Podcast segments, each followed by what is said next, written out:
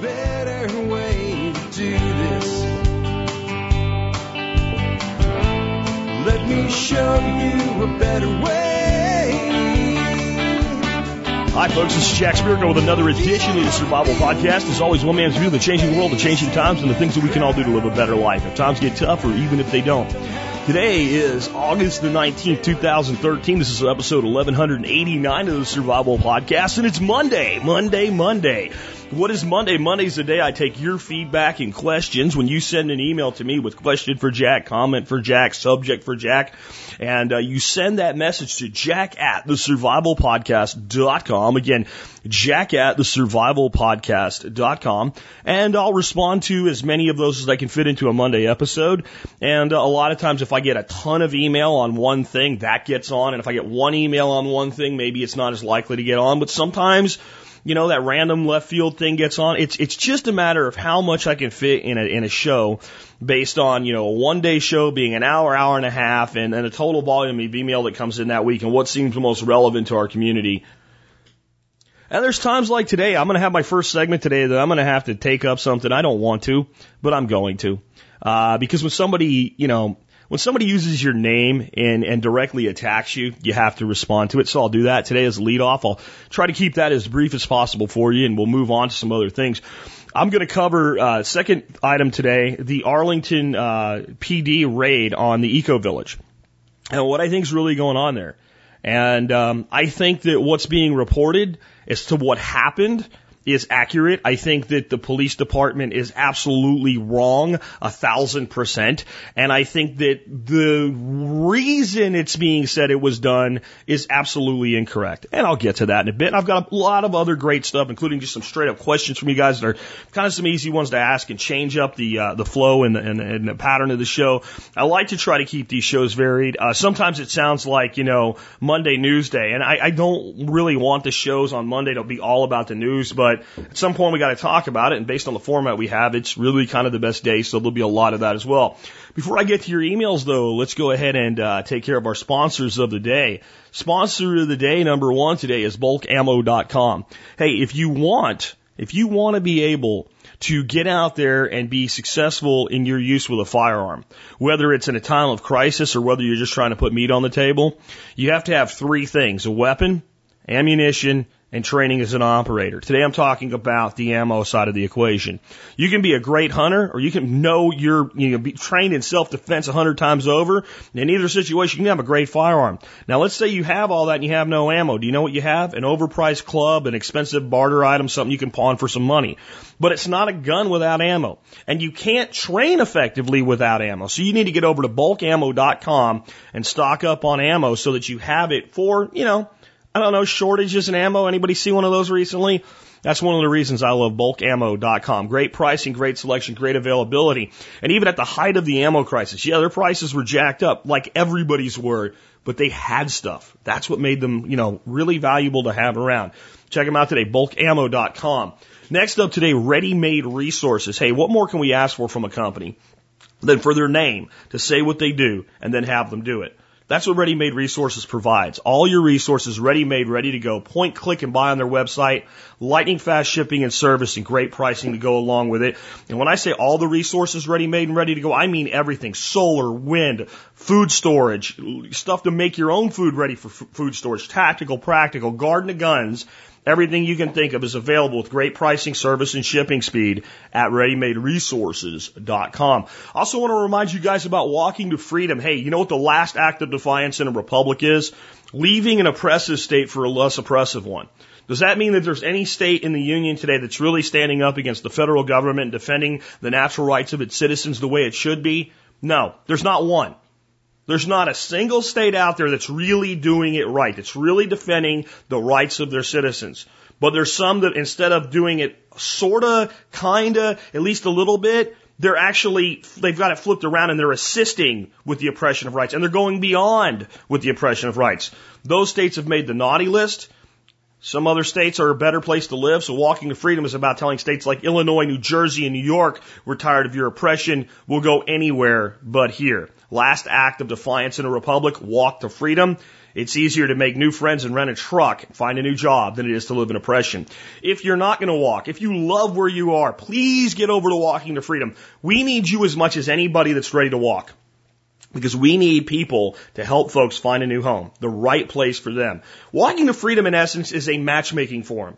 I'm tired of New York. This is what I do like about New York. This is what I absolutely hate about New York. I'm looking for a better place that will give me what I like and less of what I don't like. And that is the way that you find a good match in society. That's the way you can find a good match in a republic. And walking to freedom is growing every day, becoming more successful every day as more and more people say, you know what, I've had enough and I'm out of here. So we need your help, whether you're going to walk or whether you're going to help others walk. Please get over to walkingtofreedom.com. Those of you at the Free State uh, Project up in New Hampshire that when I started this said, oh man, he's competing with us. I know of five people personally now, five people that have chosen New Hampshire in the Free State Project that have done so through interaction on the Walking to Freedom Forum. I told you guys, rising tide floats all boats. Last but not least, do consider joining the Member Support Brigade. If you do that, you'll get exclusive content available only to members. You'll help support the show at a whopping 18.3 cents per episode, and you'll get discounts to a lot of other great stuff. Military, law enforcement, Peace Corps, active duty and prior service, uh, and first responders like paramedics and EMTs and firefighters. All you guys uh, qualify for a service discount. If you email me with military service discount in the subject line and tell me in one or two sentences who you are and what you're doing, or who you are and what you did if you're prior service, I will uh, respond to you with a discount code that will save you a lot of money on the MSB and uh, apply to your reoccurring billing as well. Everybody else, reminder, I am running a sale right now for everybody. It's not as good a discount as the military discount, guys, so make sure you email first for that. Uh, but everybody else, the, uh, the discount code is MSBAUG for MSB August, so MSB AUG, all lowercase. That runs until midnight tonight, first year for 40 bucks. Just a quick reminder on that. All right, with that wrapped up, let me get into uh, the main topic of today's show. What I'm going to do is I'm going to play for you a segment uh, from, you know, a guy that I think actually has a lot of great things to say. I don't listen to him much because, and it's not because of anything personal. I don't listen to anybody much.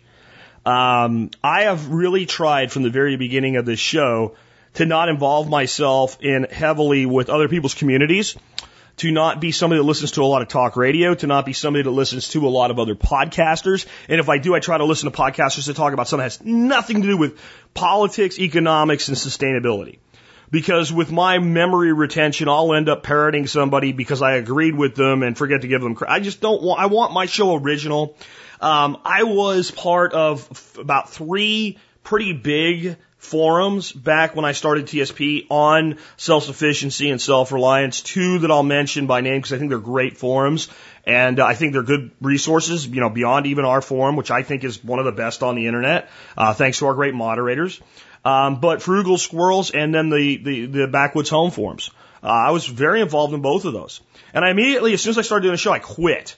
And there was a reason. I didn't want to seem like I was being a forum pirate and taking other people's, you know, members and trying to like basically capture an existing market. I felt what I had to say was important and that there was enough interest out there that I could stand apart, stand on my own, and build my show based on that. And uh, so as I've done this over the years, I've tried not so. I don't not listen to this guy because of some bad blood that does exist between us, because I really don't care. It's not that big a deal to me. This is, this I have to bring up because this is calling me out by name for like 20 freaking minutes of his show because I guess he doesn't have anything better to do. Um, so I have to respond. I don't want to. I'd like this to end. I don't want to feud, but I'm going to play part of a segment on me from Ben Stone at badquaker.com and then I'm going to respond to it and then I'm going to make an offer to Ben, and then we'll see where it goes from there. And uh, at that point, you know, the ball's in his court. But let's go ahead and hear what Ben had to say about me, and let's talk about how mischaracterized I was during much of it.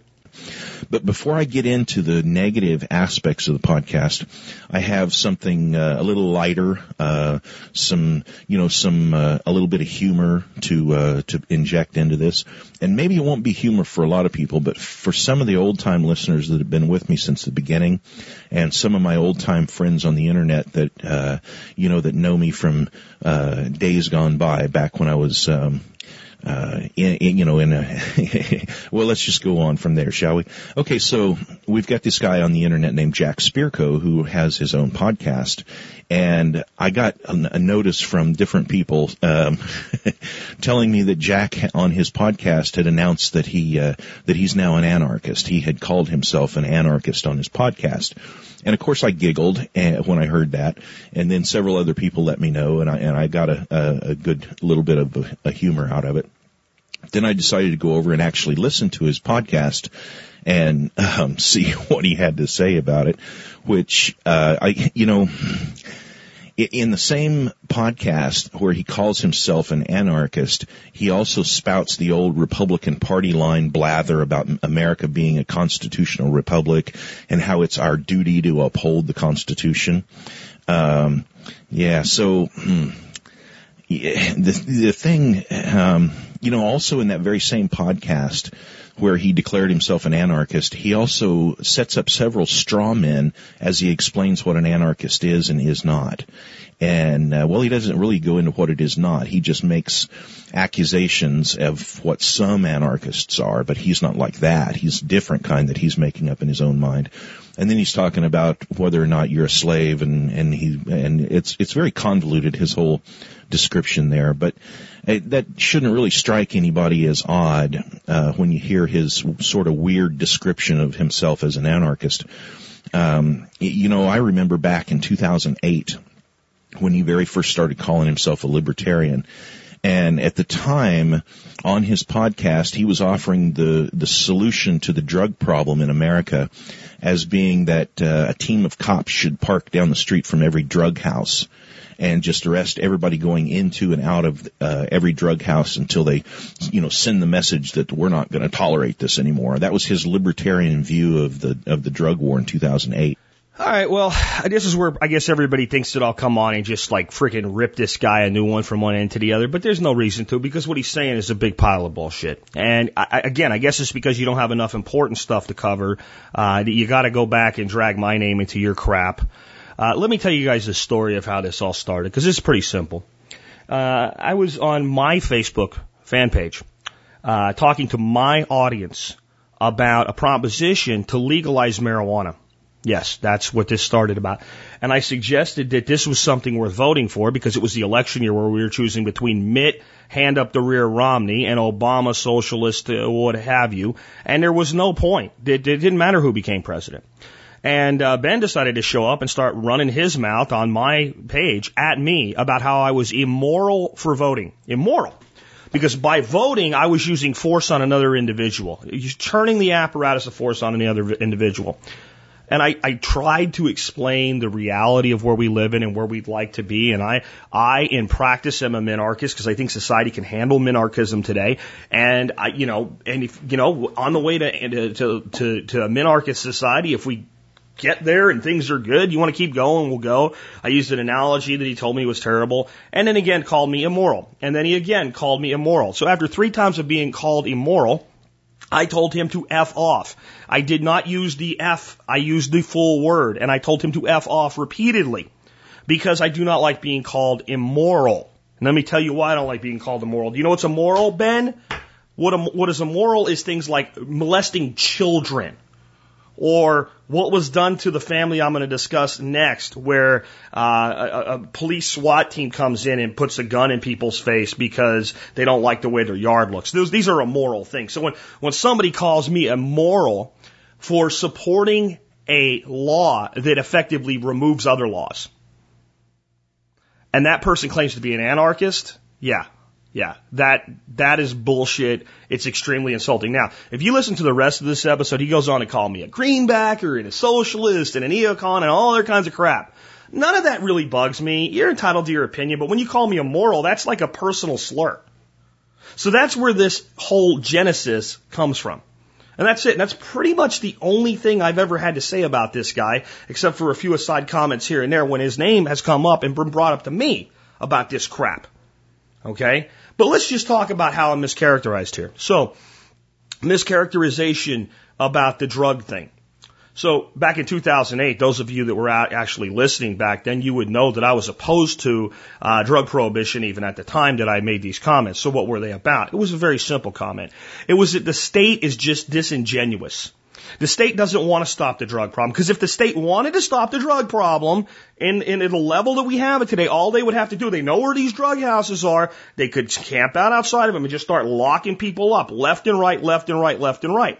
I believe in that episode, now come on, this is over five years ago, but I believe in that episode, I even cited what happened in Philadelphia where they did a crackdown like this and druggies were suing the city of Philadelphia because they had to go into Camden, New Jersey to get their drugs and they got robbed when they were doing it. So that it actually did it was effective. Now, does this mean I think that this is what they should do? No. What it means is when they come on and tell you we're doing everything we can and they know where known drug houses are and they don't do anything about it, they're full of crap. And it just goes on. He calls me a greenbacker because I wrote a book. The book is called The Real Truth About Money. Many people misunderstood the purpose of that book. Um, I don't give a shit how a nation makes its currency, as long as whatever they do, they say they do what they do, and it makes sense. And in that book, I examine could a could a nation build a currency that is 100% fiat, not debt backed like, like we had, something that would be like the greenback that Lincoln did, and would it work? And the conclusion I come to is if you do all of these things, there's no reason it won't work. It absolutely will work, and it would require a cap on a currency. By the way, Ben, I know you like bitcoins. Guess what? While bitcoins are private and a greenback currency would be public, um, guess what? They work the same way. It's exactly the same thing. Bitcoins are capped and then fractionalized backwards. My point was you could cap the money supply based on the value of the economy and you could make it work. The book also discusses how you can build a private barter currency based on ammunition. It does. You can read it if you want to. It's what it says.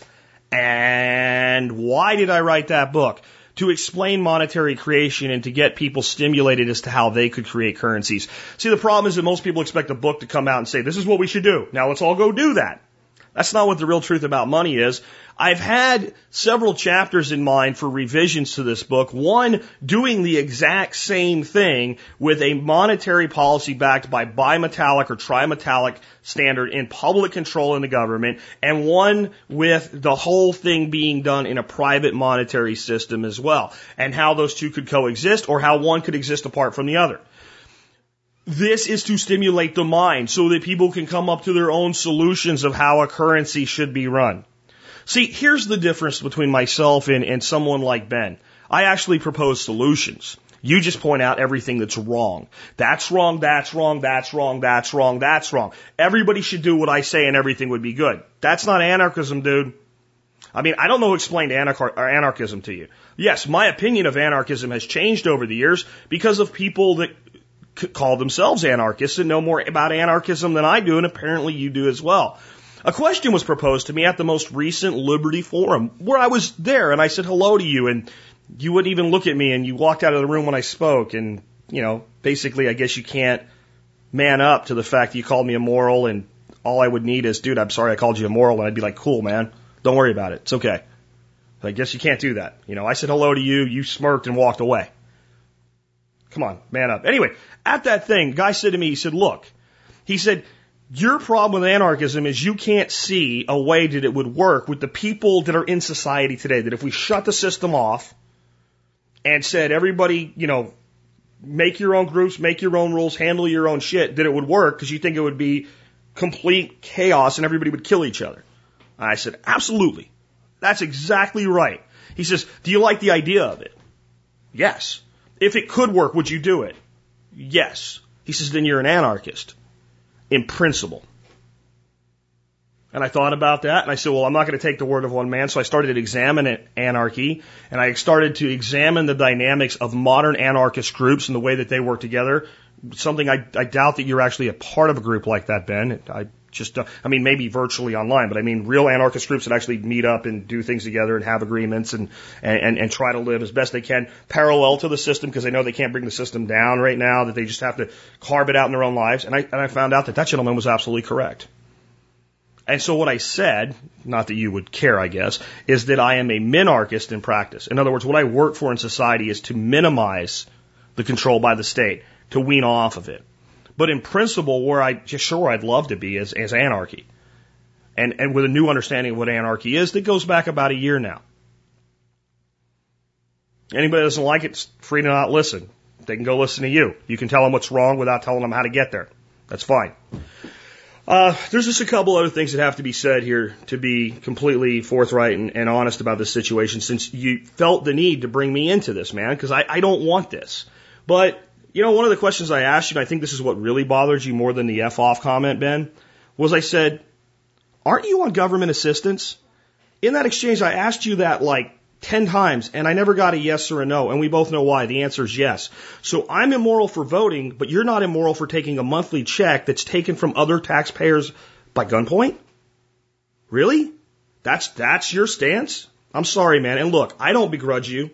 I know that you have a, a legitimate issue and at the current system, the way it exists, um, it's probably the best choice you could make.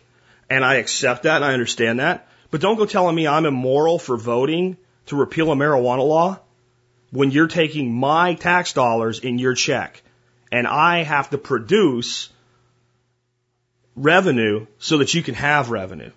See, my show actually makes a profit. That's anarcho capitalism. Maybe that's what it is. Ben, look, man, you don't get to decide what anarchism. There's a thousand competing theories for what is and what isn't. There are people that believe that anarchism is only real anarchism if it's leftist libertarianism, that it basically follows the principles of Marx, but does it without a state. And there are people that believe anarchism is only anarchism if it follows the principles of right libertarianism and it's anarcho-capitalism without the existence of a state. And there's all different types of competing gradients and variables in between. And it's a fascinating subject and it does change the way that you think and it challenges you.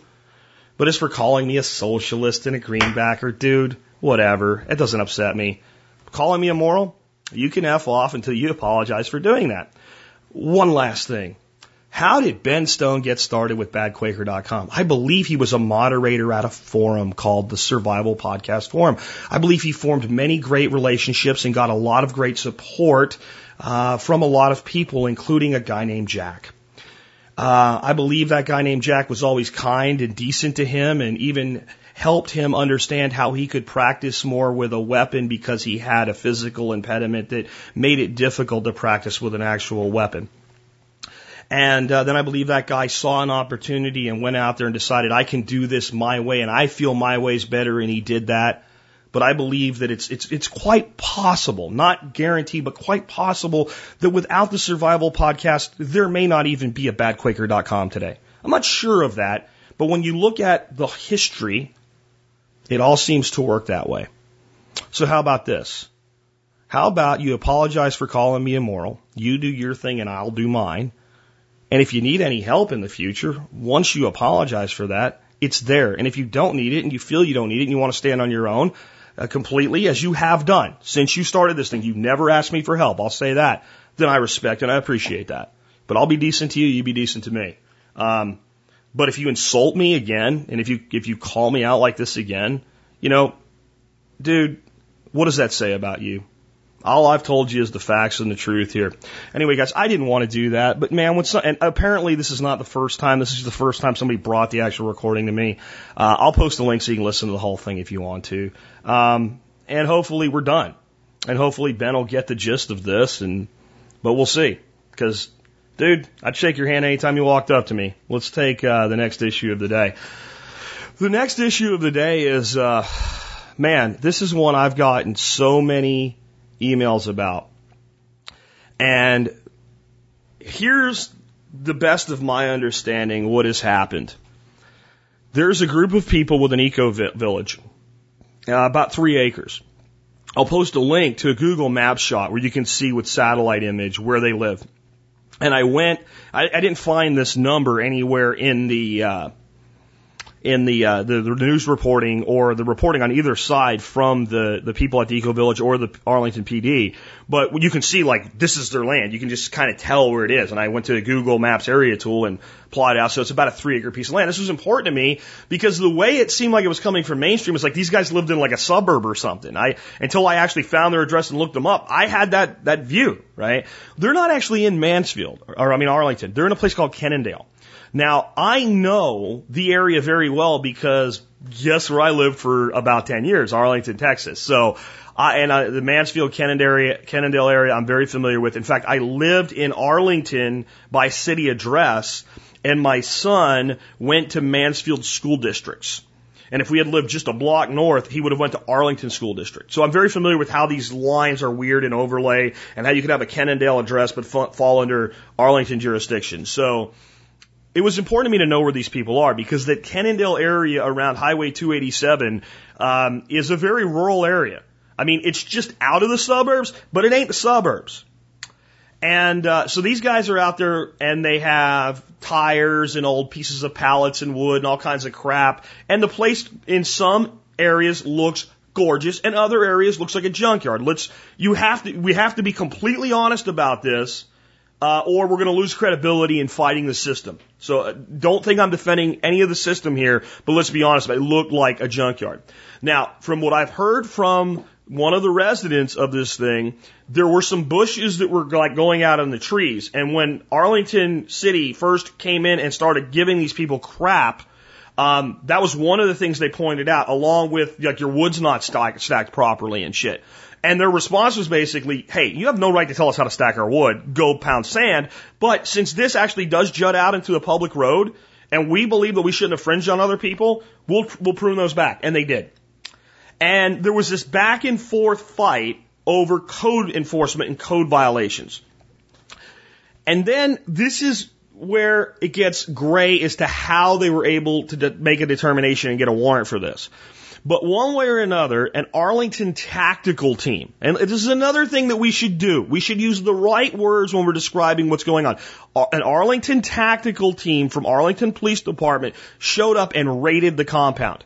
There's two very different ex, uh, uh, stories of, of what happened, and I tend to believe 99% of what the people that live there say, and like 1% of what the police department says. Because I think the police department's full of shit. And I'll get into more why I think that's the case in just a second. Because fortunately, this is local to me, so I'm able to access certain sources that normally I can't with something like this and request certain things and then see if anything happens. So, the tactical team shows up, not a massive SWAT team, an Arlington PD tactical team. Why is this important? Arlington doesn't officially have a SWAT team.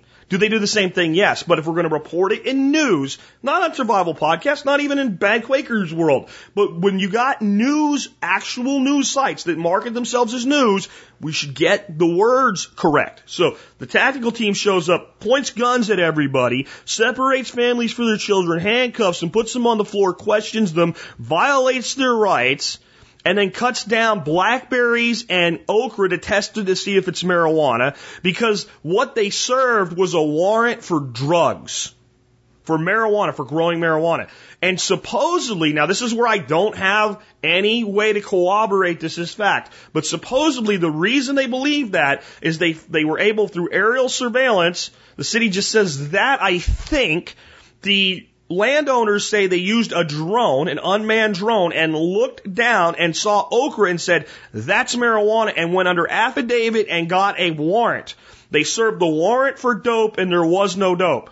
These people are, let me put it, let me just, again, being totally honest, a gal that was on the show who I won't mention, but kind of a hippie chick, said, I know these people. They're freaking weird.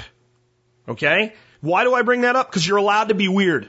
You're allowed to be weird. I have no problem with you being weird. If you watch some of their videos on YouTube, yeah, they're weird. Even for me. And I'm weird. Doesn't matter. Doesn't matter. You have a right to be weird. So the city shows up, grabs these plants, and says, we gotta check them. Like you can't, if you can't tell okra from pot, you shouldn't be a cop. I'm sorry. You really shouldn't. Um, and then like hauls off a bunch of their stuff which is like junk, but it's their property, and takes it. And they use the opportunity created by the drug warrant to enforce the code violations that were being worked out in court because the city really had no leg to stand on because of where these people are located. Now, here's where we, de- that is what's being reported with the one thing about calling a TAC team a SWAT team. And I don't really care. Because in the end, it, they do the same thing. They do the same type of training. But the pictures you see of the guys in camo and shit that they're putting alongside this story, those are stock photos. There's not a guy in Arlington PD that looks like that. Just, I mean, again, just in the interest of making things accurate, journalists should do a better job. But total violation of rights. But what are the people at the Eco Village saying? And what is the Blaze.com saying? And all the other, this is a war on sustainability. They don't want people to live free and, and have their own things and be independent of the system. You know what this is? This is the same thing this always is. This is neighbors bitching because they don't like the way it looks. That's what's really going on here. Arlington is a very political city. A very political city. And you people in Arlington city government that let this happen should be ashamed of yourselves. You disgust me. And if the citizens of Arlington pull their heads out of their ass for more than five minutes and focus on something other than a PTA meeting or the next soccer game and realize what you did, there's enough common sense in Arlington. Every single one of you that touched anything like this is going to be tossed out like a booger infested Kleenex in the next election. And the truth is, any of you that don't step up right now and do something, that's what needs to happen to you. You all need to go. Your heads need to roll. You don't need to be there. The chief of Arlington PD should be fired and not for this. I, I could get into a whole thing. This guy's a gang hugger. Okay. I mean, he should have been gone long ago. But right now, chief, step up and do something or you really need to go. The officer that ran this raid, I'm hoping someone puts a bug in your ear about listening to this today. I know for a fact that someone we both know told you I was looking for Arlington PD side of the story last week and told you you had an entire week to either get in touch with me or have somebody from your PR department get in touch with me. No such contact was made. No such contact was made. If you don't want to tell your side of the story, then I'll do it for you. Okay? And if you want to change and you want to come tell your side of the story here and you think I'm just some redneck with a microphone that doesn't meet, meet, reach a lot of people, I, I'm reaching 85,000 people that are pretty pissed off right now that aren't going to let this go lying down, that are going to support this family. One, I don't know how we're going to do it yet. I'm not calling for it today, but I know we will when we figure out what the best way to do it is. Okay, we'll support these folks, even though they're weird. Even though they're weirder than a lot of us want to be, even though a lot of us would never want to live exactly the way they're doing, they have a right to live that way. But I'm going to tell you what I think is the real driving force here. If you pull up the Google satellite image of these people's farm, you'll see a really nice house that borders theirs. And it's probably a yuppie that moved to the country to live like a yuppie and can't stand looking at some garbage. And it's really not garbage. It's like pallets and an old couch and stuff like that. And bitched and bitched and bitched. And the city of Arlington caved and then began to look at these people with some additional scrutiny, judge them because they're weird, and said, these guys gotta be on dope. And bet the farm, you bet the farm, that when you went in there, you'd find dope, and they didn't find a speck. They found absolutely nothing. And they, I bet you knew what you were doing, but you were so sure because you judged the way these people looked, the way they dressed, and the way they talked, that they had to be on dope. And you were sure that you'd go in and go, well, we were wrong about them growing dope, but look, we found a bag here and this there and paraphernalia there, and, sh- and you would have made a big case out of it. Look, these are dr- drugs endangering the children, and you thought you could cover your ass. You thought you could cover your ass. And now you're caught with your pants down. This is supposed to be Texas, guys. Arlington city government, if there is anybody out there with a brain in Arlington city government, get on it now. Apologize to these people and fix this. You are now on the radar with the entire world. You'd think that there'd be enough common sense in a place like Arlington, Texas, that you'd look around before you did something like this. But I guess not. And this is the problem with too much government. Doesn't matter where it is. Doesn't matter who's in charge. In the end, governments start to feel this way. We've told you to do this and you failed to comply. Don't care what the law is. Why haven't you done what we've said? We're in charge. Do what we say. And if you won't do it long enough, eventually they'll come out and force you to do it, even in violation of their own laws. That's what I feel happened here. I believe that there are people that should face criminal and civil prosecution for their role in what was done to this family. And I hope this family pursues it. And I don't even think it's more of a family, it's more of a group. Okay? They might be anarchists. I don't know. anyway, um, one of their residents who, um, he's, you know, he's going to be sitting there with a no shirt on and kind of looks like Jesus from a movie or something. Um, and you might think he's a weirdo. You might. But he's extremely well spoken. He's extremely knowledgeable of his rights. He's extremely articulate, and there's a video of over an hour of him telling his story as to what happened. I'll put a link in today's show notes to that video, and uh, I encourage you to hear their side of the story. But I also encourage you guys to not buy into the hype that you hear every time this happens that it's a war on gardens, it's a war on sustainability. No, it's people interfering with the way other people are living because they don't like the way it looks. It's almost always yuppie assholes, neighbors that cause this problem. Can I say for a fact that's what happened here? No. But I can tell you this. Arlington, the city of Arlington, is overly politically motivated. And they do some dumb shit. None of them are, and like you can look at the Cowboy Stadium and eminent domain on people's land and things like that, but none of them have time to worry about whether or not anybody has a garden. Arlington, the city of Arlington is not interested in stopping sustainability or preventing people from living free.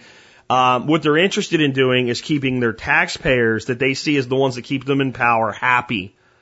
And when somebody bitches a lot that looks like a conformist about somebody that looks like a nonconformist, they go to bat for the conformist. And you should be ashamed of it, Arlington.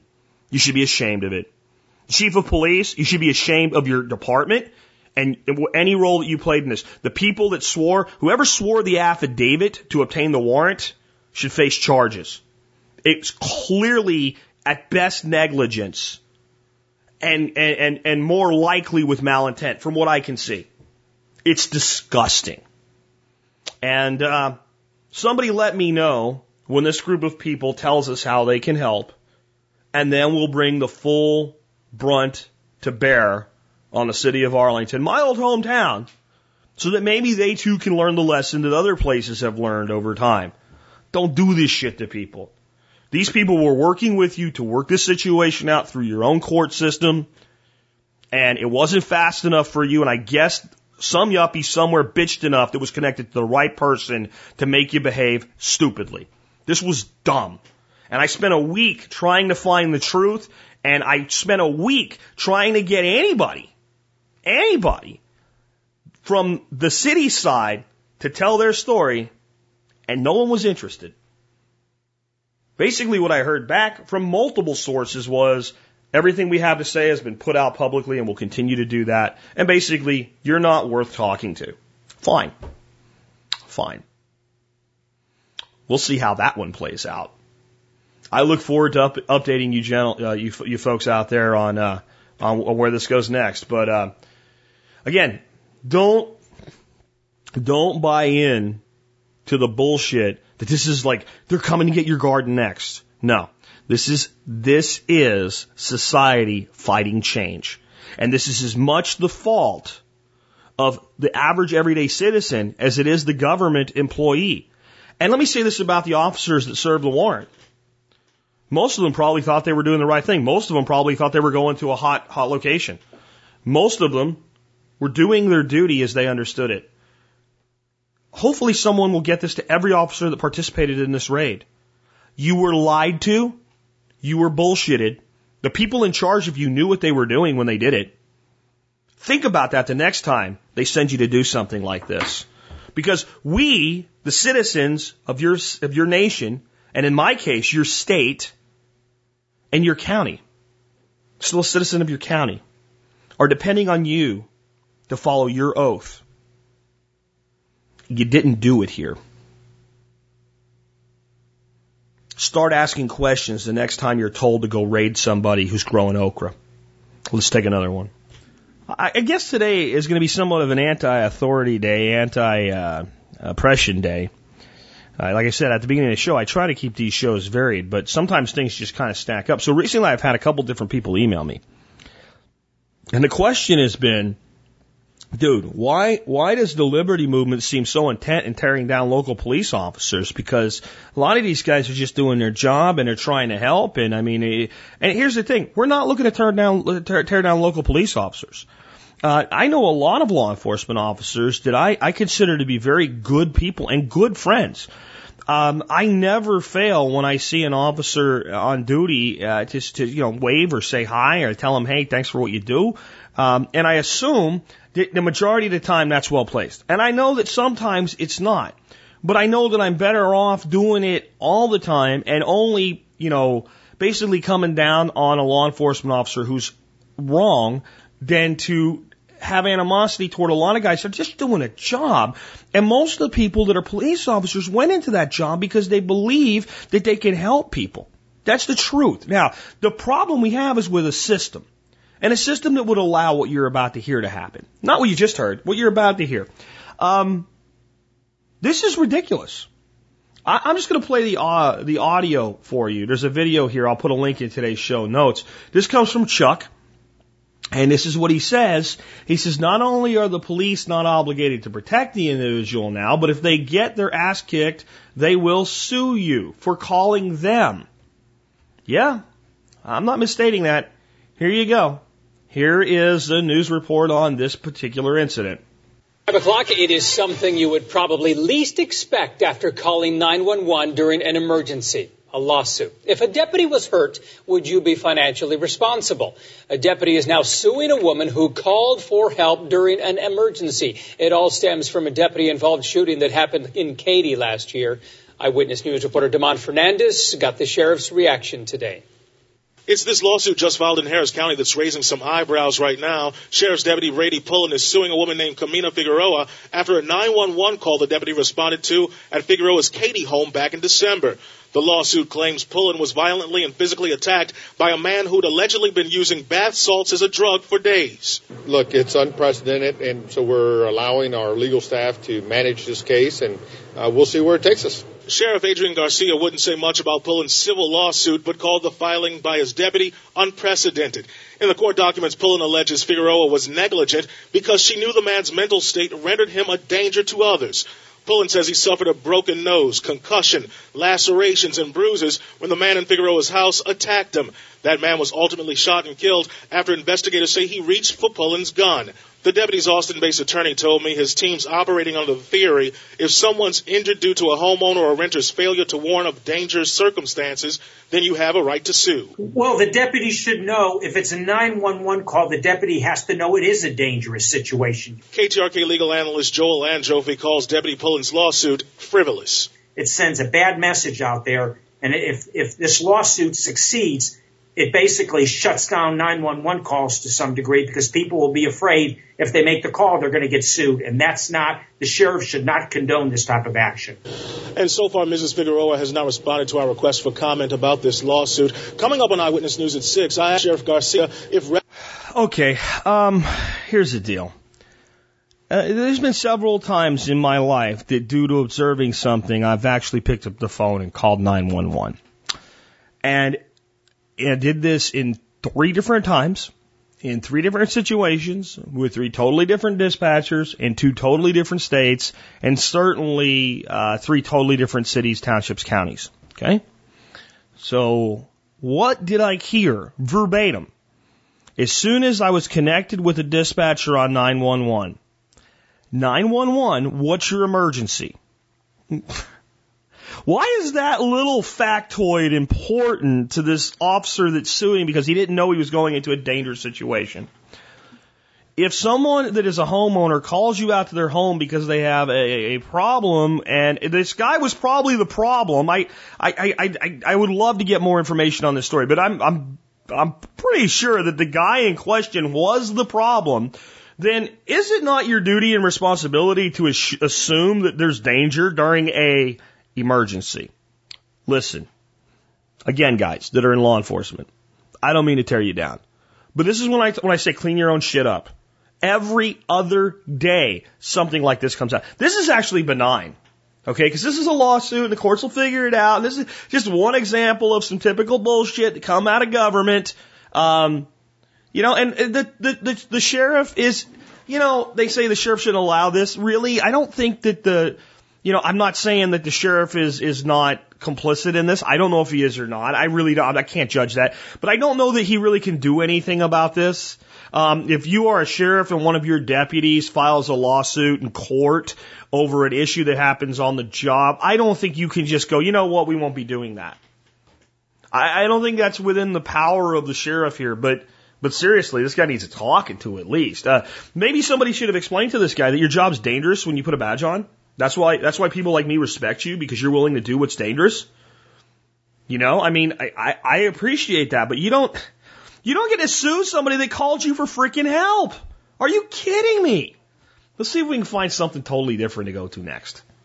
Sadly, though, I'm I, am i am not done with this uh, example of abuse by law enforcement today. I'm I'm on a roll because, well, frankly, apparently the law enforcement community's on a roll. I'm going to play for you a video um, the audio of a video by a guy that does animal rights activist work and is opposed to rodeos. Now, I am not opposed to rodeos myself, but I support this gentleman's right to protest. And um, I'm going to let these officers speak for themselves here.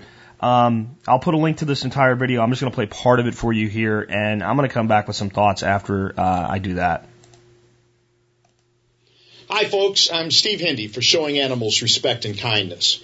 On May 19, 2013, I was illegally stopped by Malheur County Sheriff's deputies in Oregon. We've already posted a video I shot of that stop, and it's sufficient to expose that the Malheur County Sheriff's Department has some bad cops. Now, however, using Oregon's public disclosure laws, we have obtained the police videos of the stop. It turns out the officers recorded far more than they intended want to stop him there. God, we're going to see him.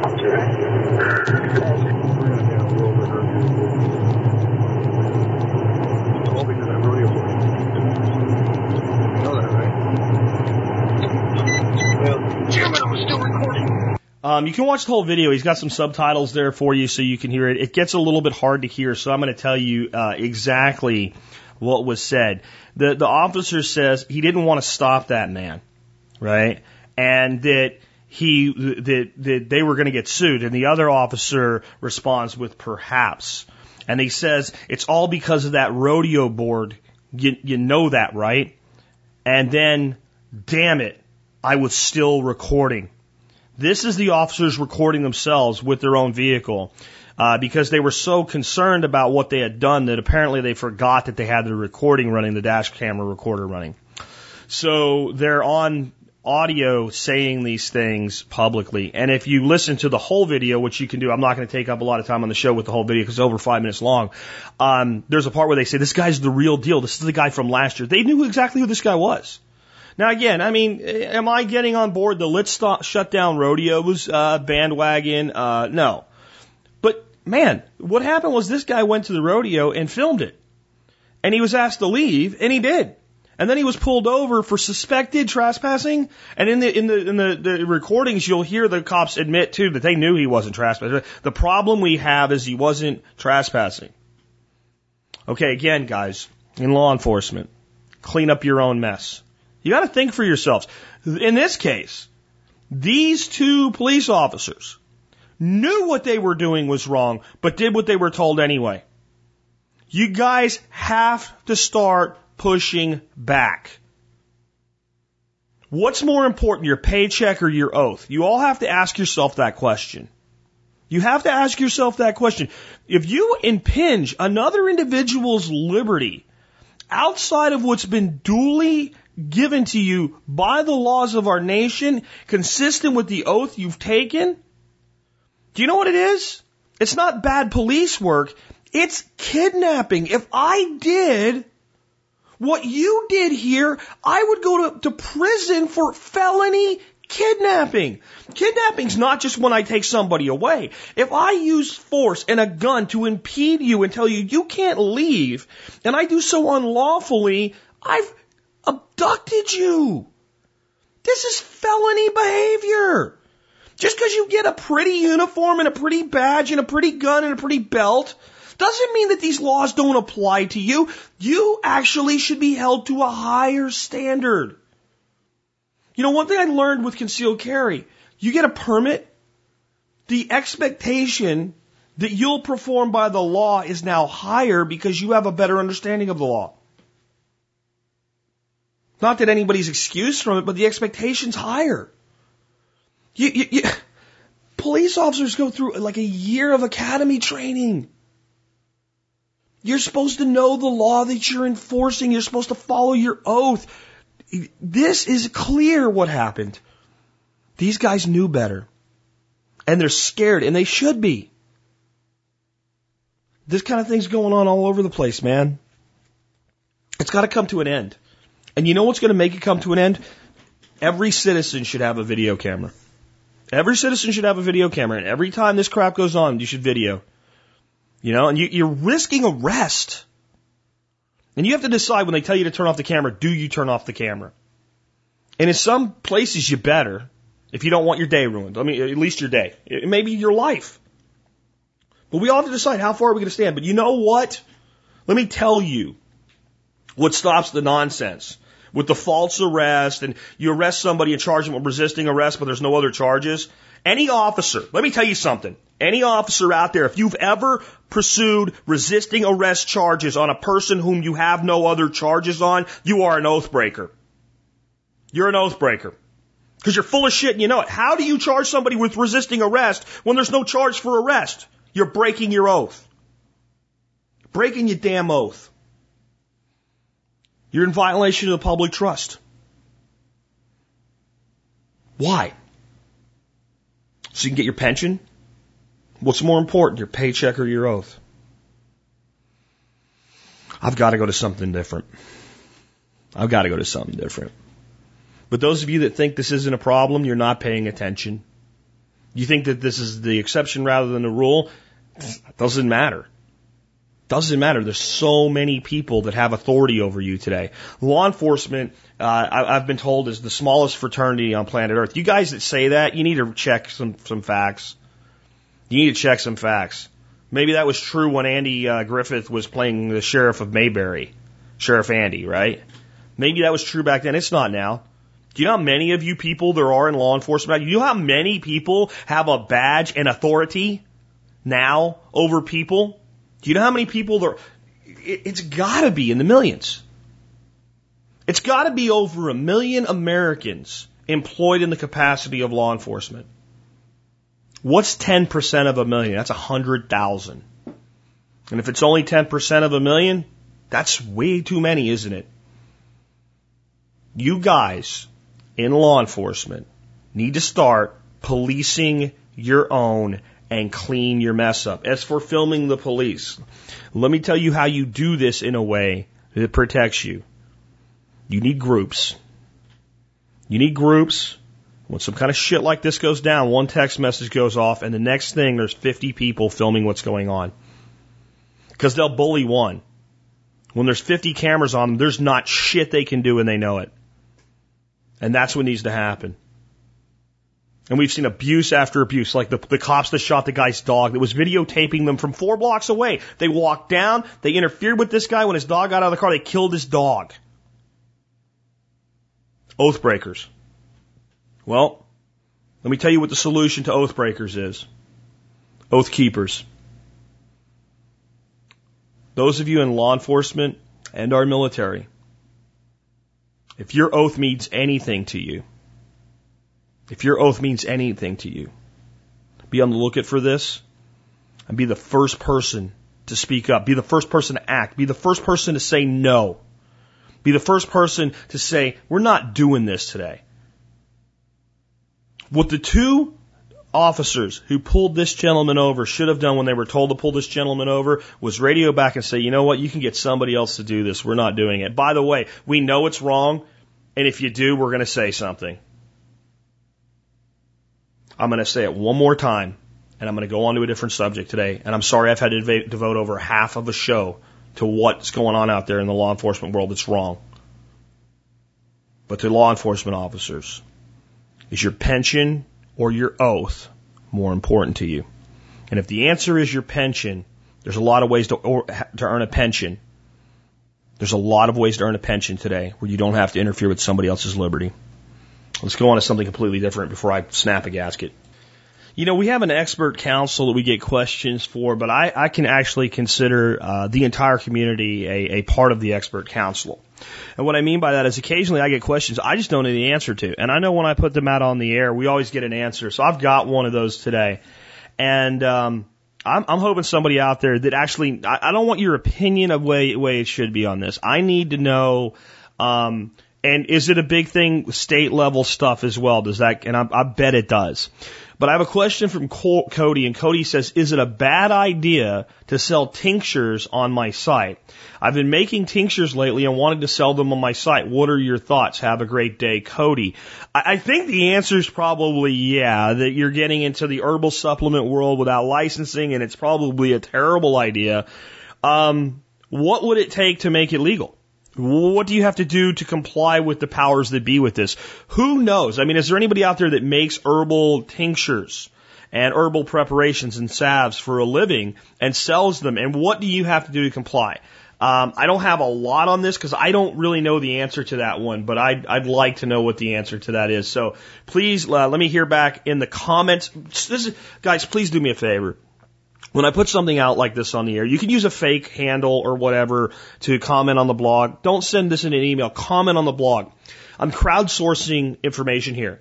If you comment on the blog, other people see it and they expand on it. We get a lot better of a picture than if you just send me an email. So please, if you can, and if you know something about this subject, especially factual hands-on stuff, episode 1189, go there, uh, click on comment and, and, and leave us a comment about this. What what would Cody have to do to sell tinctures and not end up sued or in federal freaking prison for sending, selling extract from a dandelion root? I, I'd really like to know that one, and uh, let's move on to another one. All right, so the the next one I have is an article that, that foretells doom and gloom in our financial future, which I think is being exaggerated, but um, the larger message here is something that nobody talks about. Here's what it says. This is from Robert. Robert says, short article on Walmart, Walmart's financial quarterly report to stockholders. The more salient point is year on year sales at existing stores are down by 0.3%. Let me, let me say that again. 0.3. Existing stores, their sales are down three tenths of 1%. Revenue also did not make analysts forecasts, but that merely means that analysts can be wrong. The fact is that Walmart sales dropped. We'll back up one more time.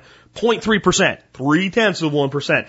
That is the mainstream, that's mainstream America. I also checked on the reference on Macy's results in the article and added a second link to the results which indicated Macy's disappointed the market with their report yesterday when year on year sales in existing stores dropped 1%. That shows upper middle classes lowering spending. Target stores, which is most of the soccer mom business, puts out their report next week if it follows a decline, that will show an extremely broad spectrum pullback in the economy. Okay. Look, the the uh, the gross domestic product number is up, so we're officially not in a recession. Okay, but I've talked to you earlier this year about how they've they've changed what that number is. Like now they're including things in GDP that are promises to pay in the future, like pension funds right? So it's like whether they can pay or not doesn't matter. We're going to put it down as part of the GDP this year and other things that have been done to fudge the GDP. And the story here and what the economists are on, the alternative uh, economists are on, rightly so, is hey, look, they can say the GDP's up, but since these companies are publicly reporting entities, and we have to actually have their sales and their inventory records and their shareholder reports, we can see that spending is down. Therefore, real GDP is down. Therefore, the country is in decline. Okay. That's not the story. That's not the story. One more time. That's not the story here. You know what the story here is? That we live in a society where a revenue decline of 1% or less is a, is, is a catastrophe.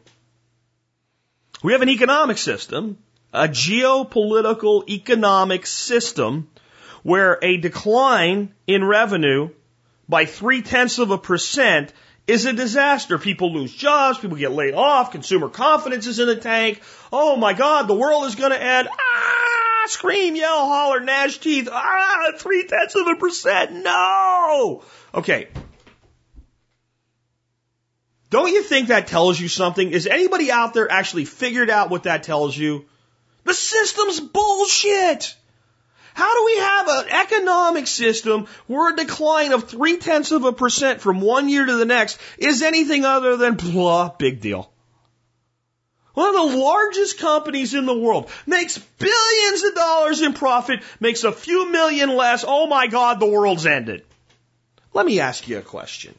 If you had a business, you were a business person and you were running your own entrepreneurial business and you were making, oh, I don't know, uh, a half a million dollars a year was your, what you were able to take out of your business and take home and, uh, and go on about your life and, and, and live your life as you saw fit. Half a million bucks, you can live pretty damn good on a half a million bucks. So you're rocking along making your half a million dollars a year in income. Now, if you're Walmart and you're telling the story for the whole economy with that half a million dollars a year and your um, your income of a half a million dollars a year declines by a third of a percent next year, you would make $1,666 less. So that means you would still have uh, $497,000 or something like that, $98,000, whatever it is. If you had the Macy's turn down or the catastrophic turn down that the U.S. economy might have if we go down by 1%, um, you would have 495,000 in income versus $500,000 in income. Uh, These are pretty easy numbers to work out. Why do I bring this up? Would it change the temperature of the water in your pool? If you went from making $500,000 a year to making $495,000 a year, would you set your thermostat differently? Would it change significantly where you shopped? How many times you went out to eat? Where you went on vacation? No, it wouldn't. It would, it would be meaningless. And even people that think, oh, if I lost 1%, man, I would just, oh, I'd be out. I mean, I barely get by now. You know what? I could take 1% out of the income of any American right now and you'd adapt to it so fast you wouldn't even know it happened. But our economy goes into a tailspin. If you were an investor in a business and that business had done good for years and years and years and had lots of great stuff ahead of it and lots of innovation going on and they and they declined by 1%. If you weren't reading into this bullshit like this about the global economy now, would you really be concerned as an investor that your your company you invested in was not lost any money. It didn't lose money, it just made 1% less and last year it made a truckload of money. Do you think it's possible that maybe you had like something in the prior year's spending that kind of pushed it over? This is how you screw salespeople, by the way. You set their quota verse on last year's sales, and, and, and, you know maybe they got one or two big hits that, that you know you're not guaranteed that's coming back again, but you you write it into their quota. Maybe that's why I see this for what it is. Our system is screwed. And why is our system screwed? What this means is we live in a growth at all cost system. That anything other than growth is a catastrophe. Because let me tell you what a catastrophe is in the U.S. economy today. It's not a catastrophe just if we go down by 1%. The whole world starts to fall apart if we stay at a net zero sum game. If the nation's GDP goes up by zero and down by zero year to year, if it's the same number, if the total economic output doesn't grow, but doesn't decline, it's a catastrophe. How the hell do we get into this type of a situation? Many of you know, I know, but I'm, I'm, for those of you that don't, I'm asking you, how the hell do we get into a situation like this? Let me put it to you a different way. If I was going to hire you to run my business and say, here it is, it's an established, well-oiled machine, I'm going to pay you a salary and everything like that. By the way, if you don't make at least 3% more next year than I made this year, then you're a complete failure as a CEO. And you're fired and you have to give your salary back. Would you want that job? Or do you think I'm out of my flipping mind? And wouldn't you say that the bigger the company is, and the larger the output of the company is, the more ridiculous that statement is. Because if it's a $50,000 a year company in growth mode, you should be able to figure it out. This is a very mature economy. Our nation's been using the same basic monetary system, fractional reserve, debt backed currency, since 1913, and really in the current form since 71. It's a very mature system. It should just be growing 8, 9, 10% every year like everybody seems to think. And every time it grows, what happens to the value of the existing money? It's a trap. In the words of the squid faced dude from Star Wars, it's a trap. It's designed as a trap. And the reason I point this out is because if you don't understand that it's a trap, you're going to buy into all the bullshit about how it can be repaired. And the danger of that is you'll start to think that it can happen. And then you won't be prepared for what's really going to happen. It will shift. And again, I'm not the guy that tells you they're going to shift it on this day. They're going to do it this way. It's going to screw you this way, this way, and this way. And by doing these three things here, you'll be a multimillionaire. Because I would be lying to you. I don't know how it will play out. All I know is that mathematically, it has to play out. Because there's no alternative. And if you have a system that requires growth at all costs, what happens the first year that our population goes down by two or three percent? Is that more and more and more Americans decide to have less children.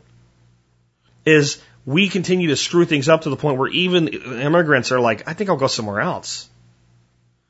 What happens if you get a 1 to 2% decline in the population of this country with an economic system that requires growth at all costs?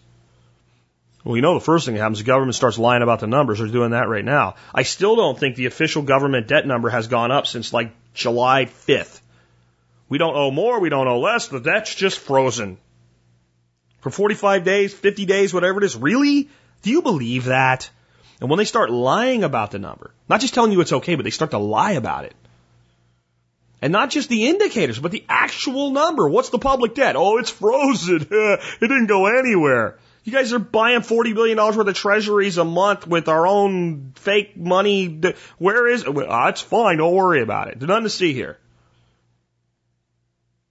You live in a society where a three tenth of 1% decline is a disaster.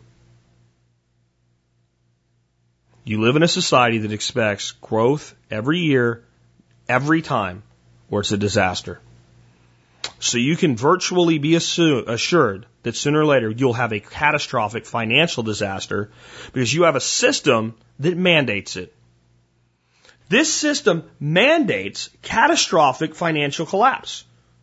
Because sooner or later there has to be a point where it's not, we didn't grow by enough points. And it's not that we're down by, you know, two tenths of a point or it looks like it did in 2008, 2009. There's a couple points off here. It's going to be something like, you know, we're 30% below where we were the year before. If you didn't just go gulp, you don't get it. Sooner or later there'll be a financial end game. Please be prepared for it. It is coming. I can't tell you exactly when and where and what it'll look like, but I can tell you it's going to happen. Let's go on off on a totally different thing. Um, this is Edward from Illinois writes this. I'm a teenage survivalist prepper and I want to know what I should do. My school is giving us laptops, but the contract is that if it gets stolen or broken, we have to pay for it, even if it's in my locker locked up when it gets stolen from my locker. But if I don't take the contract, I can't get the laptop. If I can't have the laptop, it will hurt my grades badly. Plus, they will spy on what you're doing on the laptop. What should I do? Thanks for your help. Bye. Edward, I'm going to tell you, you asked a very salient adult question, and I'm going to speak to you like an adult. I'm not going to speak to you like a teenage prepper. I don't care that you're a teenage prepper. If you can ask that question, you should be ready to hear the answer. Parts of this answer you're going to like. Parts of this answer you're not going to like. But let's start out with getting the question accurate first. First thing is, my school is giving us laptops. I'm not picking on you here, but if you really want to examine this question, the first thing you have to do is be accurate. Your school is not giving you a laptop. In essence, your school is saying they are loaning you a laptop. Because I don't get bet you you do not get to keep it. You probably have to turn it back in, or maybe after a certain amount of time they go ahead and sell them out to whatever. But the school isn't giving you a laptop. If I give you something, here, do what you will with it. Okay? If I say if you lose it, you have to pay for it, that has an expectation the property is still mine. So we're loaning it to you.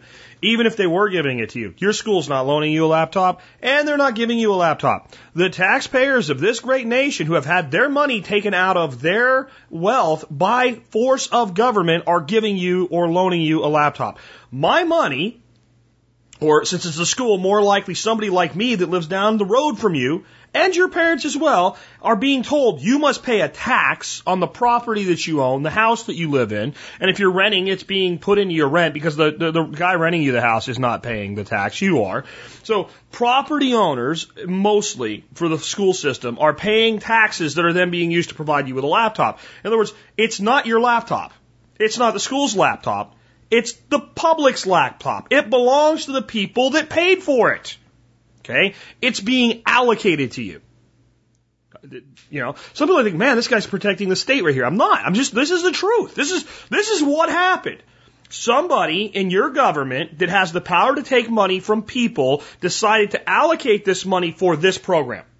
It's not their money. It's not the school's money. Okay? It's the taxpayers' money. It's under their stewardship to provide you an education. We can debate hell and high water about whether that should be going on in the first place or not.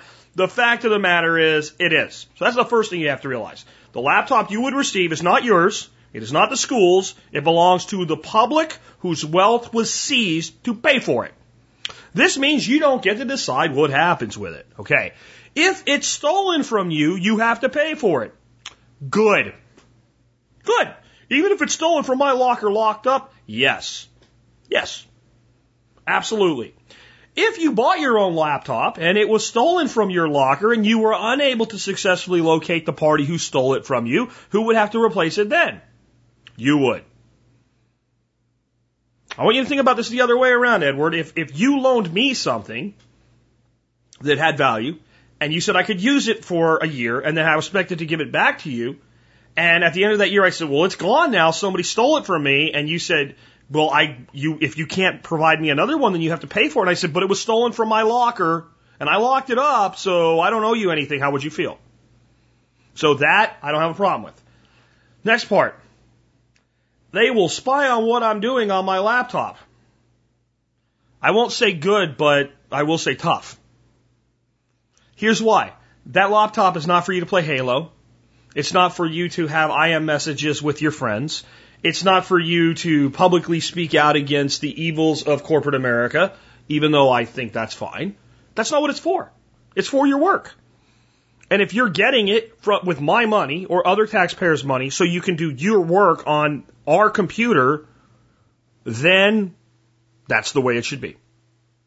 Now, do I think that maybe there's some nefarious people in our government that say, this is a great idea. We'll give all these kids laptops. They'll think it's free. They'll think there is a free lunch, even though there all is no free lunch. And we'll be able to use it to spy on their activities and their parents' activities and everything like, oh yeah, those people are there.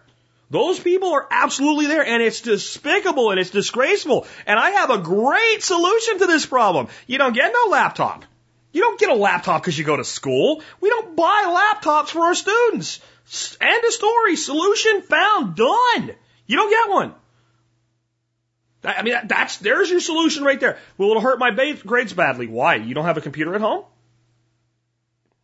Well, I have one, but it's a desktop. Well, it stays home. It's just fine. Well, I need one for school. Then take it and use it for school and don't use it for anything else. So that's how the, this is what's called an adult decision. What's going on here is you have, you have two things in conflict here. You have the child conflict. It's not fair that they'll make me pay for it if something happens to it while I'm caring for it. That's childhood conflict. That'll get fixed with maturity and growing up. It's not fair that they'll look at what I'm doing with the laptop they gave me. That's a child's conflict. That's you're still being a teenager. Of course they will. If you came work for me, right, and you're on my clock and I'm paying you a salary to sit in my desk that I provided for you under my roof that I pay rent for, to do a job for me from 8 o'clock to 5 o'clock in the afternoon, and I'm looking at your performance and things aren't getting done, don't think I would have my IT guy go in there and say, is this guy on Facebook for four hours a day when he's supposed to be working? Really? Okay, he's fired. Welcome to the real world. It's my computer. It's my office. You're there to work for me. When you're in school, again, I don't like the public education system, but if we're going to, if it's going to be here, that's the way it works. You go to school, you're there to learn. That's your job. Do your work. Turn in your work. Now, if you want to go get unschooled or homeschooled, more power to you. I support you. But if you're going to be in that system, that's the rules of the system. And there's a lot of places that that system can be improved. But giving a kid a laptop and saying, well, if it gets stolen out of your locker, don't worry about it. And by the way, you can go on there and surf porn or whatever and we won't look at it. That's not, that's not going to fix anything. So, what's your solutions? Oh, this, what's the other conflict? There's an adult conflict and you're aware enough of rights to privacy and things like that. that there's a part of you that says, this isn't right. But hopefully now you're aware of the fact that somebody else paid for that laptop. And that's part of what's not right too, that it's even there in the first place. But dude, you not taking that machine and getting poor grades because of it isn't going to fix the system. It's not. So I have no problem with you using it for your work if that's what you feel you need to do. What is your actual solution though? Well, I'm going to bet, just going to bet here, that if you got off your butt and said, you know what, for the next 10 weeks, I'm going to find three lawns a week to mow for at least $10 a piece, that you'd end up with $300. And I know for a fact you can buy a decent laptop for $300. And that might be tough and it might be hard and you might have to work for it, but it would be your laptop that you earned with your money. And then you could do whatever the hell you wanted to with it, at least off school grounds. Whether or not they let you use it in class, I don't know. I don't know. But if you want a laptop to do with as you please, then you have to buy it with your effort. Because what they're doing, again, they're not giving you a laptop. They're allocating one for your use for the term of the year to perform certain functions on as a student, and they're requiring accountability in return for doing that. Now, like I said, I just don't think we should be providing children in our schools with laptops at taxpayer expense. But there's a lot of things I don't think we should be doing with taxpayer expense in the public school system. I'd have the whole thing gutted down to half the size it is in, a, one year. One year. Department of Education and the public institutions of education throughout this country would be 50% of their size, with bloated bureaucracy would be gone, and down to the fundamental task of educating our children reading, writing, arithmetic, based on the trivium, grammar, rhetoric, and logic. Right? And that's what it would be. And as far as do computers play a role it? You bet they do. You know what? We can have great computer labs and still spend half of what we spend. And kids, you want computers at home? It's called work. They're cheap, they're affordable, anybody can earn enough money to get their hands on one, and there's plenty of government programs out there that are doing that anyway, so we can just take that off the table. But as long as it's there, then understand the way this system works. Someone else paid for it so that you can have it under certain conditions and you're not required to take it. It's not unfair. And if it is unfair to anybody, it's unfair to the taxpayer that had to pay for it so you can have it. It's not unfair to you. But what if they spy on what I'm doing? Use it for its intended purposes only, and if you want to do something outside of its intended purposes, provide it for yourself. This has been an example on how not to treat a child like a teacup by Jack Spirko. Let's take another call. And by the way, Edward, I respect the hell out of you, man. I think you're going to be a fine, outstanding young man. I'm not being tough on you because I don't like you. I'm being tough on you because I do. Let's take another call or another uh, uh, piece of feedback. This next one ties in nicely to the last one because it has to do with requiring more of our young people in society. Not really requiring. I don't really require anything of anyone. there's a difference between expectation and requirement. And requirement means you're going to do this because I said it's the right thing to do. Expectation is, it would be, I expect that you'll do something great. I expect that you'll make an impact on society. I expect that you'll act. Not the way I choose for you to act. A requirement means I've said you need to do X, Y, and Z. An expectation is you need to do something. You need to do something with your life while you have it. This was on a, a, a little blog called Kottke. I, I, I don't even know what this is. It doesn't have a header on it or anything. Uh, it's K O T T K E dot org, and and that's it. But it's uh, it's pretty cool. So uh, I'm going to read it to you. The surprising ages of the founding fathers on July 4th, 1776. This is when the um, when the the uh, the Declaration of Independence was signed. For those that don't remember our history. For the Journal of the American Revolution, Todd Andrlik compiled a list of the ages of the key participants in the Revolutionary War as of July 4, 1776. Many of them were surprisingly young. The Marquis de Lafayette was 18. James Monroe was 18. Gilbert Stuart was 20. Alan Burr, Aaron Burr was 20. Alexander Hamilton was 21. Betsy Ross, 24 and James Madison was 25. He goes on to say, this is kind of blowing my mind because of the comparison of hit, compression of history. I'd always assumed all these people were around the same age. But in thinking about it, all the startups need young people. Hamilton, Lafayette, and Burr were perhaps the Gates, Jobs, and Zuckerbergs of the war. Some more ages just for reference. Thomas Jefferson was 33 years old when he had just penned one of the greatest documents in history. John Adams, his good friend and then enemy and then good friend again in old age, was 40. Paul Revere, 41. George Washington, 44. Samuel Adams was 53. The oldest prominent participant in the revolution by a wide margin was Benjamin Franklin, who was 70 years old on July 4th, 1776. Franklin was two full two generations removed from the likes of Madison and Hamilton. But the oldest participant in the war was Samuel Whitmore, who fought in an early skirmish at the age of 80. I'll let Wikipedia take it from here. Whitmore was his, in his fields when he spotted an approaching British relief brigade under Earl Peace Percy and sent to assist the retreat. Whitmore loaded his musket and ambushed the British from behind a nearby stone wall, killing one soldier. He then drew his dueling pistols and killed a grenadier and mortally wounded a second. By the time Whitmore had fired his third shot, a British detachment reached his position. Whitmore drew his sword and attacked. He was shot in the face, bayoneted 13 times, and left for dead in a pool of his own blood. He was found alive trying to load his musket to fight again. He was taken to Dr. Cotton Tufts of Medford, who perceived no hope for his survival.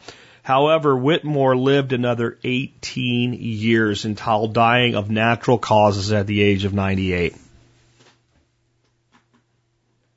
Pretty cool, huh? So in the founding of our nation, we had people that played critical roles that were only 18 years old in a multi-generational coalition that spanned a range of the actual founders from 18 to 70. But in those that fought out to 80 years of age. There's two sides to this, aren't there? That we can see the flaw and error of our ways today. What do we think of an 18 year old today? What, not requirement, but expectation do we have of an 18 year old today? They would lead an army into a foreign land to assist with the liberation of a new nation being born? Like the Marquis de Lafayette? They would be laying the foundation to be president were key cabinet members of the United States like James Monroe, Aaron Burr, Alexander Hamilton, and James Madison. Man, there's there's some names there I don't even really like very much with some of the things they came up with, but at least they did something. What expectations do we have of a 33 year old man today? That he would be capable of penning one of the most immortal documents in the Declaration, Declaration of Liberty in the history of mankind, or that he could reach the next level on Halo or Call of Duty. We don't, it's not requirements that are missing for our young people. Folks, it's expectations. People are great when greatness is expected of them. But what's the other side? What do we expect of the average 80 year old today? That they're on Medicare or Medicaid and well looked after and done? They're done? Isn't that what we think of as an 80 year old? An 80 year old today is done. They've done their thing. They should just be taken care of until it's over. You know? Let them, let them die with dignity. That's the, the term people use, as sick as it is. Really? This guy was 80 years. Let me read this again. This man was 80 years old. In the, in the late 1700s when everybody supposedly died when they were 35 years old, right? Or at childbirth, okay? Whitmore was in his fields when he spotted an approaching British relief brigade under Earl Percy. Sent to assist the retreat, Whitmore loaded his musket, ambushed the British from behind a nearby stone wall, killing one soldier. He then drew his dueling pistols and killed a grenadier and mortally wounded a second. By the time Whitmore had fired his third shot, a British detachment reached his position. Whitmore drew his sword and attacked. He was shot in the face and bayoneted 13 times and left for dead in a pool of blood found alive, trying to load his musket to fight again, taken to Dr. Cotton Tufts of Medford, perceived no hope for his survival. However, Whitmore lived another 18 years until dying of natural causes at the age of 98. What's your expectation of those around you? What's your expectation of your fellow citizens? What is your expectation of yourself? Are you being a worthy inheritor of what was done by these men in these times? Don't worry about the system, the crooked cops we talked about today. I'm going to finish up today with a story of a crooked cop that got what he had coming to him. And it's not violence for those of you like, oh, no, no, no, no, no. It's just, just justice from the justice system. Believe it or not, it's kind of crazy. But uh, it's like, oh, there shit. Like, expectation. What's your expectation of yourself? A 24 ish year old kid on the blog recently said, I'm not doing any of this crap in regards to the, you know, when I just had Joe Riles on. I'm dropping out. I'm going Galt. I'd rather play Halo than do any of this crap. Oh, you're not going to tell me how to live my life. You're not going Galt, punk. The people in Galt's Gulch worked hard. Yeah, they opted out, but they created something new. Are you just going to sit around and point to how everything is wrong and bad and say how it should be? Or are you going to get with making it happen? There's a lot of people good about talking about it. Can you do it? What's your expectation of yourself, friends? I'm not judging you. I'm asking you to do the hardest thing anybody can do. Judge yourself. Do you expect great things from yourself? Or are you content with apathy and content with bitching about the way things are and the way things should be instead of creating a new reality, defining a new reality. It's up to you. Well, let's cover that last one I promised you on a cop getting a lesson in justice from, of all things, a war veteran and the justice system. For the first time tonight, we're hearing from a Bellingham man who just won a $15,000 settlement from the city. Yes, John Legay said a police officer tried to violate his right to openly carry a handgun in a park. KIRO 7's Chris Legeros has just confirmed that changes have already been made in the police department as a result of this. Chris. According to John Legay and his attorney, the Bellingham Police Department is now required to train all of its police officers and 911 dispatchers on open carry laws so that they can avoid similar civil rights violations in the future. Retired Army Master Sergeant John Legay always carries a handgun on his hip even when he's out walking his dogs. It's my job. It's what I do. I protect myself and my family. He's a decorated Vietnam vet who strongly believes in his constitutional right to bear arms. So he bristled when a Bellingham police officer stopped him in Bloedel Donovan Park in 2011 and told him that carrying a gun was illegal. I was not breaking the law. I was well within the law, and he had no right to do that. I don't like being bullied. The officer, Alan Bass, asked for Legay's ID. He refused, offering him a copy of the law in instead. That's when Legay said the cop drew his weapon. Couple times he had it right in my chest, and that was uh, six, seven inches from muzzle to flesh. Legay said he never touched his own gun, just continued to clutch the dog leashes in his hands. He demanded that Officer Bass put his weapon away, which he finally did after two men in the park approached and told the officer that openly carrying a gun in Washington was legal. As part of a civil settlement with the city, Legay's lawyer says all police officers and 911 dispatchers will be trained on open carry laws. I think the takeaway for anybody is the Second Amendment is important. That's the thing, that's the bulwark against tyranny. That's what makes all the other amendments possible. Now, I called the Bellingham Police Department asking for an interview on what kind of training officers will receive and also whether the officer involved in this incident, Alan Bass, was disciplined or retrained after this incident. A spokesman for the department called back and said there won't be an interview, but he relayed these words from the chief. The lawsuit was settled and we've done the training and it will be on an ongoing basis. Now, there are some places where you can't openly carry a weapon in Washington state. Some you would expect, and some are, you might find surprising. Find the list with our expanded coverage at KIROTV.com.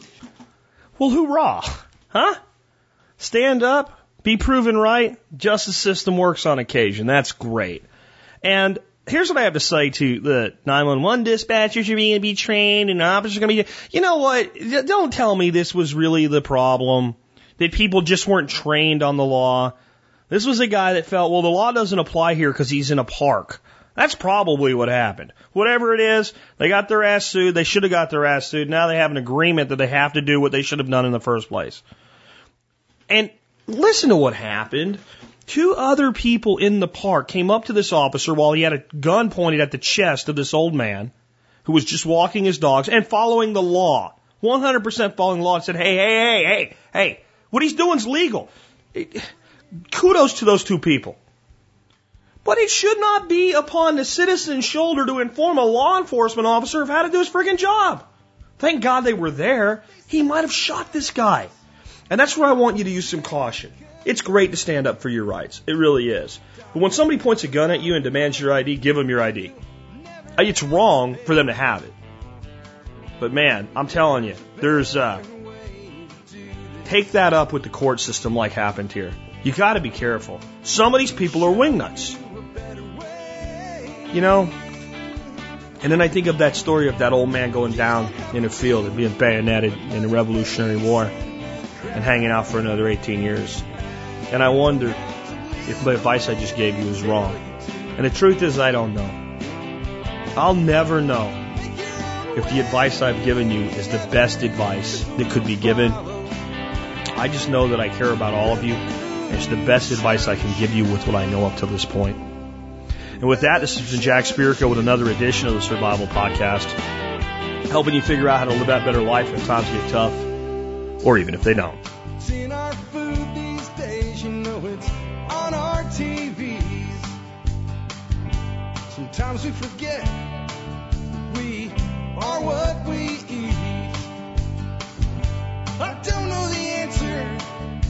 like there's nothing I can do. It's the price we pay, I guess, and we follow all the rules. There's a better way to do this. Let me show you a better way.